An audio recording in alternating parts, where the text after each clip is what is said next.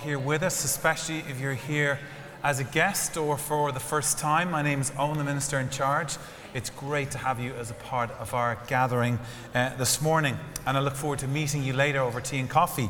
Um, this morning, what we're going to be doing is starting into a new eight week teaching series, which is going to take us throughout the months of July and August. And it's designed to help us to do a little bit of a study together. Uh, uh, to look at the kinds of people that Jesus met and what their conversations li- were like and what we can learn from that. So, um, this will give you a little bit of an idea of uh, what we're going to be looking at. Here are some of the conversations that we're going to be listening into. We're going to be uh, looking at what Jesus, uh, his dialogue with people at the, the wedding of Cana from John chapter 2. We're going to look at what Jesus says in the, in the boat to the disciples in Mark chapter 4, the calming of the storm the story of the officer's servant in Matthew chapter 8, the blind beggar, and, uh, and he was healed in Luke 18, uh, the feeding of the 5,000 in John chapter 6, uh, the story of the paralyzed man being healed in Mark chapter 2, and then uh, Luke's, uh, um, uh, rather Matthew 14, and the story that we see there of Jesus walking on the water. So we're going to have look at two stories from each gospel Matthew, Mark, Luke, and John, starting today with Luke chapter 5, verses 1 to 11, and the story of the, the story of the miraculous catch of fish. So you've got one of the red Bibles, um, the church Bibles open, uh, make your way to Luke chapter 5, verses 1 to 11, or if you're more comfortable reading your Bible on your phone, we're okay with that. Take it out and have a look. Helena's going to come and do our reading for us.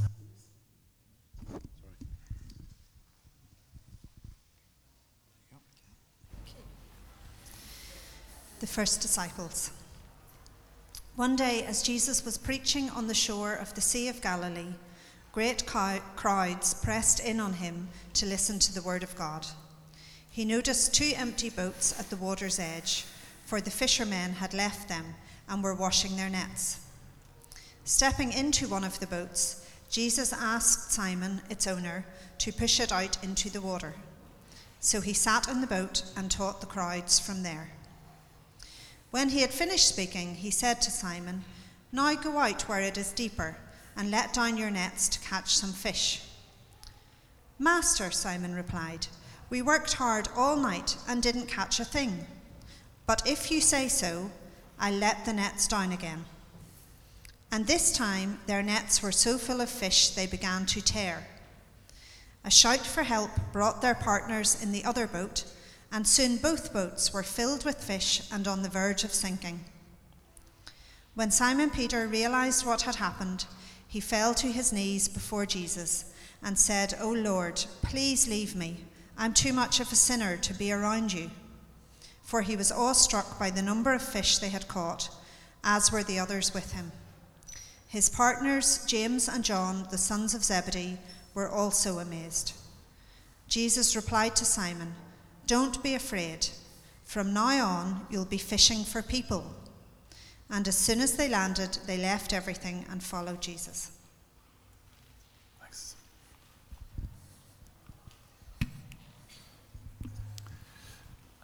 Let's pray. Lord, we want to thank you for these words um, that we've just heard read. We pray that in the same way that you inspired Luke to write them, we pray that you would inspire our hearts and minds as we reflect on them together. And we ask and pray these things in Jesus' name. Amen. Well, I love this passage. Uh, I always have. The, the, the, the, very first sermon I preached uh, was, uh, oh, well, from, from, and from this exact same space, about 20 or, or so years ago, was on the words that we've just heard read for us. And I feel like I've been wrestling with it ever since, if I'm honest uh, preaching on it probably more than I've taught on any other biblical text. And whether or not that's obvious, by the time I'm done, you'll just have to let me know, or may- maybe don't. But it's such a powerful passage of Scripture. And it has all kinds of hidden depths to it and different ways, different angles to approach it from. And, and before diving into some of the specifics that I prepared to teach on, um, I want to just give a few minutes. I think it's worth doing just some brief overview. This text is full of all kinds of images and themes. Obviously, there's the theme of discipleship and calling. We see that in the, the title, and we get that from the last two lines from the text itself, seeing that, that, that moment where they come back to the shore and they leave everything to follow Jesus. Then there's the interesting theme of popularity.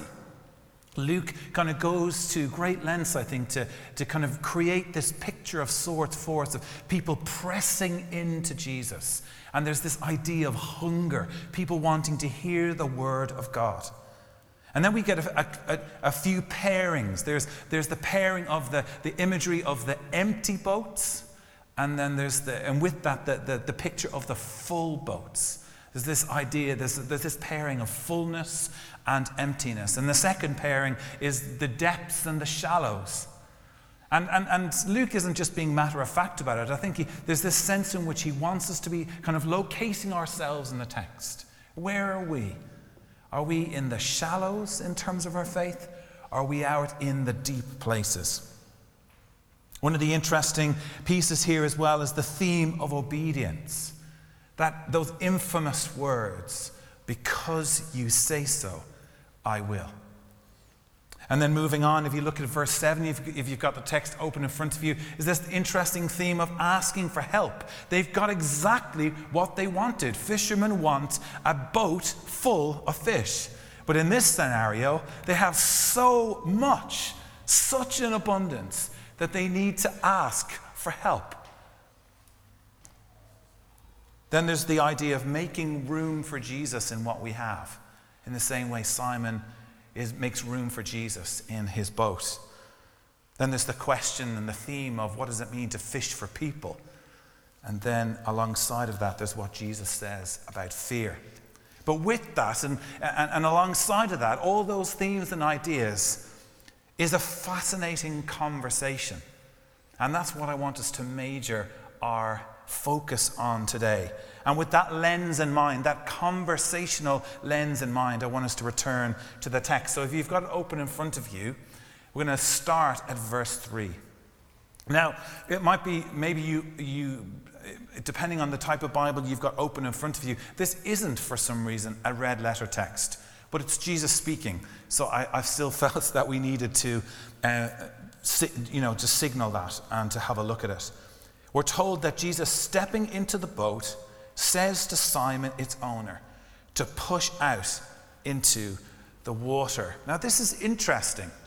One of the first things I wanted to highlight today is that this isn't the first time that Simon and Jesus have met. If we take just a few moments to go back to chapter 4 of Luke's Gospel, verse 38, if you've got it there in front of you,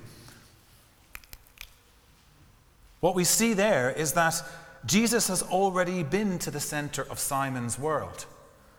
He's already been to his family home and met his wife and his mother in law, who he has mirac- Jesus has miraculously healed, and who knows, maybe met his children too, uh, if he had any, we don't know. But what we do know from a background point of view is that Sabbath, which is the backdrop for the, this part of um, chapter 4 of, of Luke's Gospel, is that Sabbath in Jesus' day was when people went together for morning worship, which ended around noon. And afterwards, they would have left the synagogue and gone back to their homes and often invited guests to join them. So after they left the synagogue that day, Jesus goes home with Simon. I love that. There's something about this story today in chapter 5 that we're looking at, focusing on, that started that day after Jesus goes home after being in the synagogue. Maybe even something about the conversation we're listening in on here that started that day when Jesus first met Simon. Something about Simon's home life signaled something to Jesus. That not only was he the kind of person that he should call to be a disciple, but someone who would ultimately go on to be one of the fathers of the church around the world. It's quite phenomenal, really. But I wonder, and this is just the way my mind works, what did he see in Simon's home life that inspired him to call him? What do you think Jesus sees in your home life? So they, they knew each other. That's not the point I'm trying to make. The point I'm trying to make is because they knew each other, Jesus knew what Simon did. Okay? He knew what his livelihood was. And still, uh, you could argue, issues this quite bizarre request. If you, it's in verse 4, if you want to turn there again with me, please do. Now go out where it is deeper and let down your nets to catch some fish. The carpenter is dishing out advice to the fisherman. Oh, I'm not sure that's a good idea. Simon's response, if you look at it, the text in front of you, it starts out as you might, uh, you might expect, although we're kind of forced to imagine the tone in his voice. There's two parts to this. Master, Simon begins which is respectful, right? Remember, they've already met. He's already seen and witnessed Jesus healing somebody in his family already. He knows that Jesus is someone of high status, but you can imagine his frustration. The tone in his voice, like I said, we've worked hard all night and we've caught nothing. Now, I've read some of the commentaries on this. It might be helpful, it's worth pointing out. People didn't fish during the day at this time. They weren't fishing at night because they tried all the previous day and had failed and they were trying to make up time. They were out doing what they wanted to do, what they, what they were used to doing at the time they would normally do it. This isn't some kind of desperate pressure that they're under that Jesus is speaking into. But if you say so, I will. These are probably some of the most important words that we'll hear this morning. Just look at verse 5 if you've got the text open with me. Simon's words here, I think, have echoed through the ages to meet our ears today. And this moment of surrender, it changed everything and brings all kinds of new possibilities within reach. But what's the lesson? Is it just that having Jesus in the boat makes fishing easier? Is that, is that what we think? I, I'm, I'm not entirely sure that's the case. This is about way more than fishing. And I think that's why Simon is so unsettled. There's something much deeper going on here. Jesus has been to his home, and now Jesus has stepped into his business, and he's performed miracles in both places. If you've got, I've got the text open in front of you, verse 8 is where we pick up on the next piece of dialogue. The word master, in that respect from verse 5, is replaced by these words. The phrase, O Lord, please leave me. I'm too much of a sinner to be around you. What happened? What changed? Where's that come from? For years, I've wrestled with this question. What is it? I've wondered, where has this sense of being so inadequate or undeserving come from?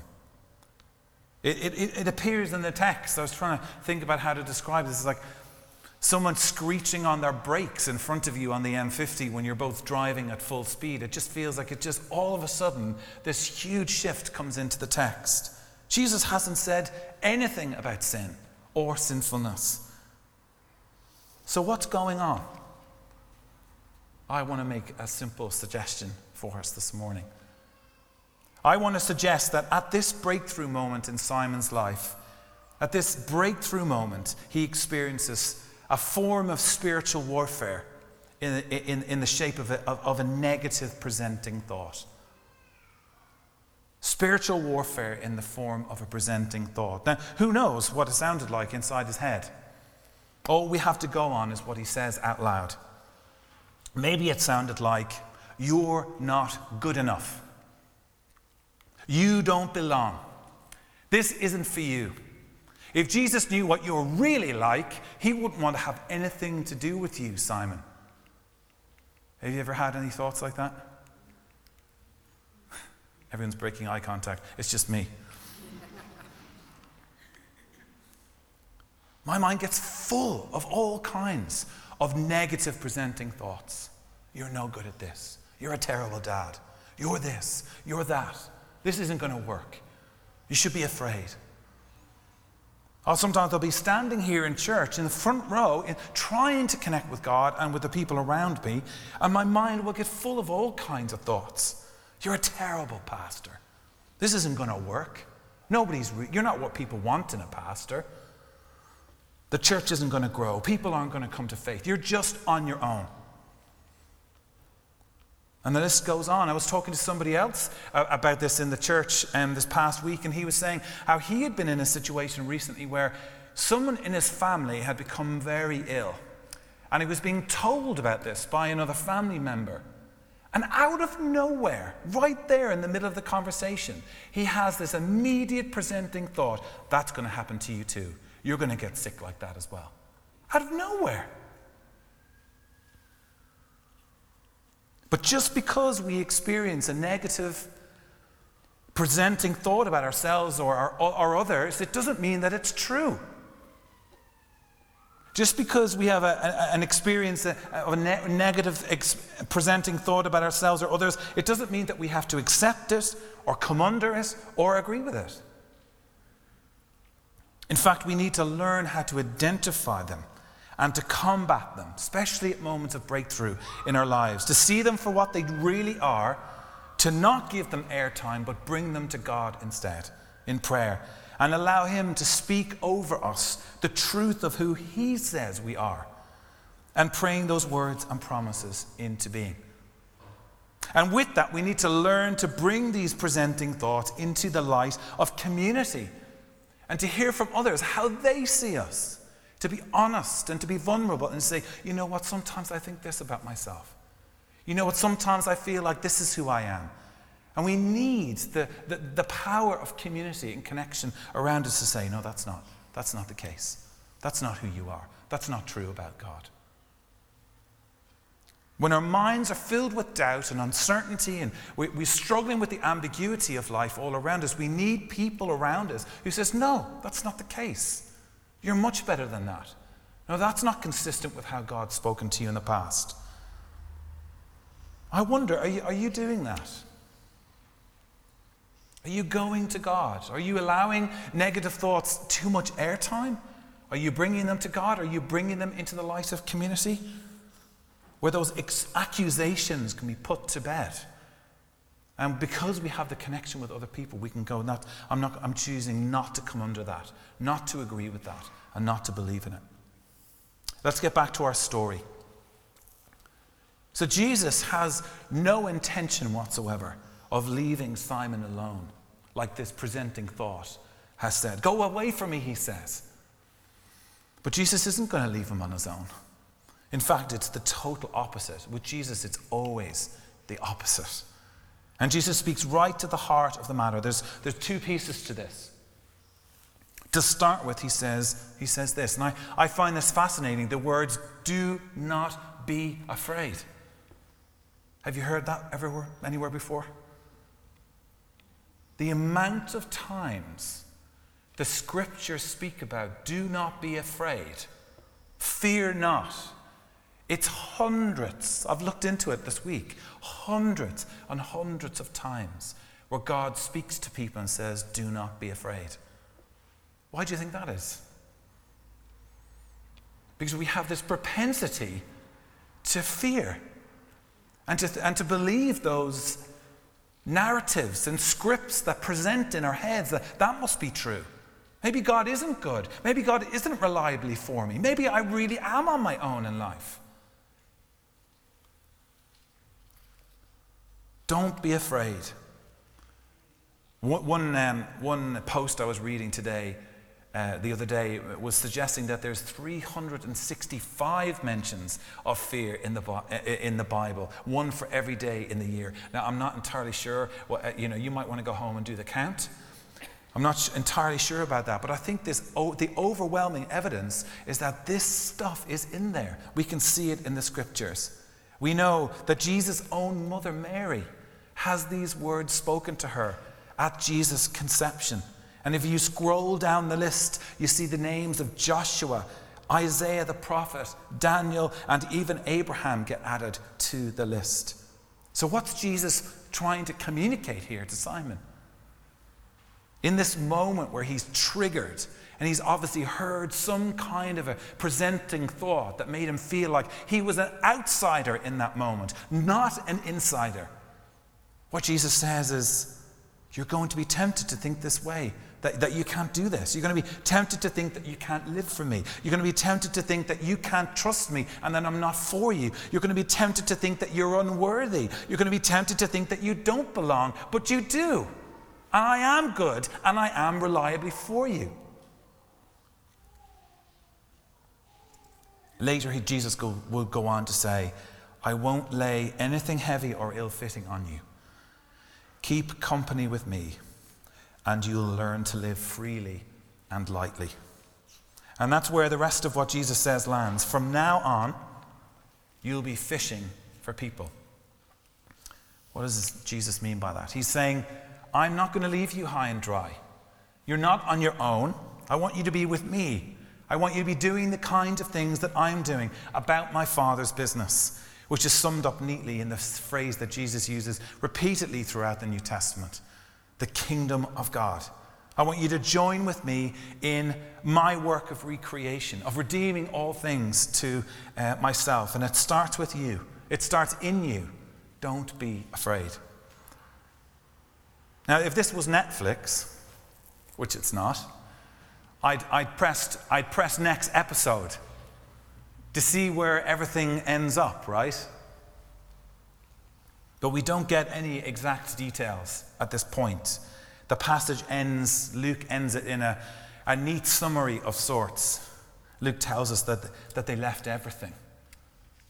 Everything. They left everything and followed him. This is, after all, a passage that Luke is writing to tell us about Jesus calling people to follow him with their lives. But I'm curious, what about, what about you? I'd love you just to take a minute, turn to the person beside you, and just tell them one thing that struck you most from the reading or what we've been uh, discussing.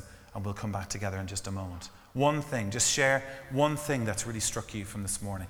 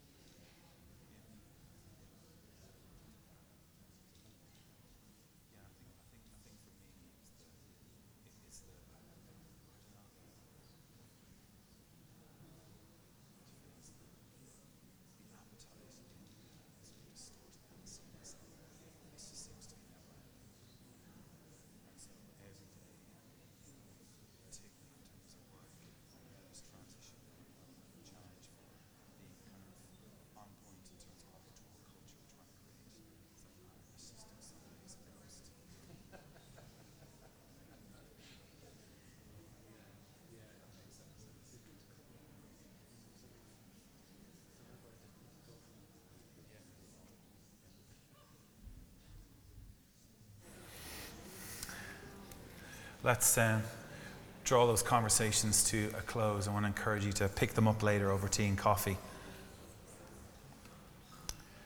Let's stand together. If the band could come back up.